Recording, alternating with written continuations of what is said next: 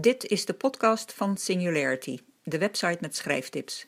www.singularity.nl Zo ongeveer een jaar geleden schreef ik een artikel op singularity.nl over lekker bijkomen van de feestdagperikelen en daar gaf ik je wat appetijtelijke time wasters voor. Vervolgens wenste ik je een geweldig schrijfjaar 2020 en sloot af met Hello 2020. Jongen, is dat even anders uitgekomen? Oké, misschien had je meer dan normaal tijd om te schrijven. Maar 2020 als een geweldig schrijfjaar was op zijn zachtst gezegd iets wat overschat, gezien het horrorjaar dat het werd. Voor iedereen en op elk gebied. Maar die sluiten we af. Ik vertrouw erop dat 2021 de weg omhoog inslaat, zeker met de komst van vaccins. Dus ik ga onvervroren verder met de traditie van een puur voor de leuk artikel aan het einde van het jaar. Komt-ie! Er zijn wat interessante statistiekjes over schrijvers van bestsellers. Deze cijfers zijn afkomstig uit de bestsellerlijsten van de New York Times, die sinds 1942 worden bijgehouden. Ter info, elk gendergerelateerd woord dat ik hier gebruik kan ook op een andere of neutrale gender slaan. De leeftijd van een schrijver die zijn eerste bestseller produceert, wordt steeds hoger. De gemiddelde leeftijd was in de 50er jaren 44 plus jaar. En sinds 2010 is dat 52.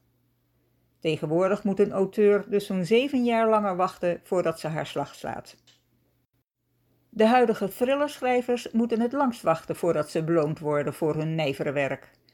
Hun gemiddelde leeftijd als ze eindelijk een bestseller hebben is 54. Sinds 2010 hebben de dames een voorsprong qua leeftijd op de heren. Hun eerste bestseller schrijven ze als ze 51 zijn. Oké, dat scheelt maar één jaar, maar toch. Maar als je kijkt naar genres, zijn er tussen de dames en de heren andere verschillen in de gemiddelde bestsellerleeftijd. Thrillers, heren gemiddeld 48 dames gemiddeld 56. Romantisch, heren gemiddeld 47, dames gemiddeld 45. Literair, heren gemiddeld 47, dames gemiddeld 46. Nog een leuk weetje over aantallen bestsellers. In de 90 jaren telde de New York Times 28 bestsellers. In de jaren 2000 waren dat er 61. En dan nu over schrijvers en katten. De meeste mensen houden of van honden of van katten. Ik hou van allebei, maar katten hebben mijn voorkeur. En bij schrijvers houden de meesten meer van Poekie dan van Bodan. Zou dat komen omdat schrijvers vaak creatieve introverten zijn? Schrijven kan een eenzaam beroep zijn. En katten zo lekker hun eigen gang gaan, perfect voor introverten? Geen idee of dit onder fake news valt of klopt, maar het leek me een passende time waster om een paragraafje over schrijvers en hun kat op te nemen. Heel veel bekende schrijvers hebben of hadden een kat die ze verafgoden.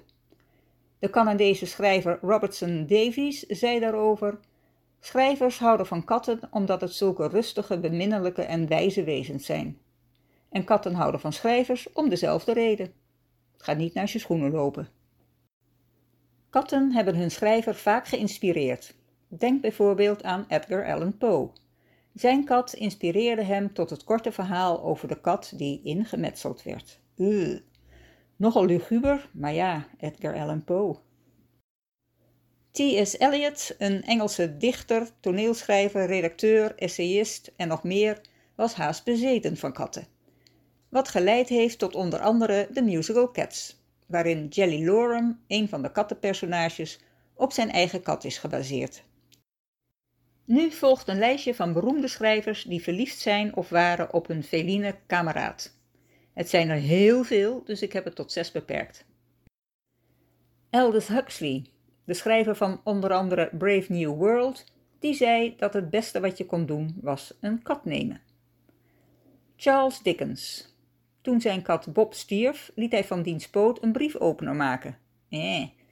Met de inscriptie CD in memory of Bob. 1862. Een van zijn citaten: Er bestaat geen grotere gift dan de liefde van een kat. Gloria Steinem schreef dat katten het meest logische en aangename gezelschap zijn. Haruki Murakami. In zijn boeken komt altijd een kat voor. Lord Byron had verschillende katten, waaronder Beppo, die melk uit een schedel likte. Ursula Le Guin gaf als reden van haar liefde voor katten aan, omdat ze mooi, grappig en mysterieus zijn en zelfrespect hebben. Op de vraag waarom die speciale band tussen schrijvers en katten bestaat, antwoordde ze: Misschien omdat schrijvers niet willen stoppen met schrijven om de hond uit te laten. Ja, zo kun je het ook zien. Zo, dat was mijn afsluitingsartikel 2020. Ik wens jou, mij, ons allemaal een volkomen tegenovergesteld jaar 2021. Met veel inhalen van wat we in het horrorjaar 2020 tekort zijn gekomen. Spreek je volgend jaar. PS. Onderaan het artikel op de website staat een filmpje dat ik al eens eerder heb gepost, maar het is zo leuk dat ik het nog een keer heb geplaatst. Volkomen schrijf ongerelateerd. Oh ja, vond je het leuk? Heb je er wat aan? Maak me dan blij door het te delen. Dankjewel.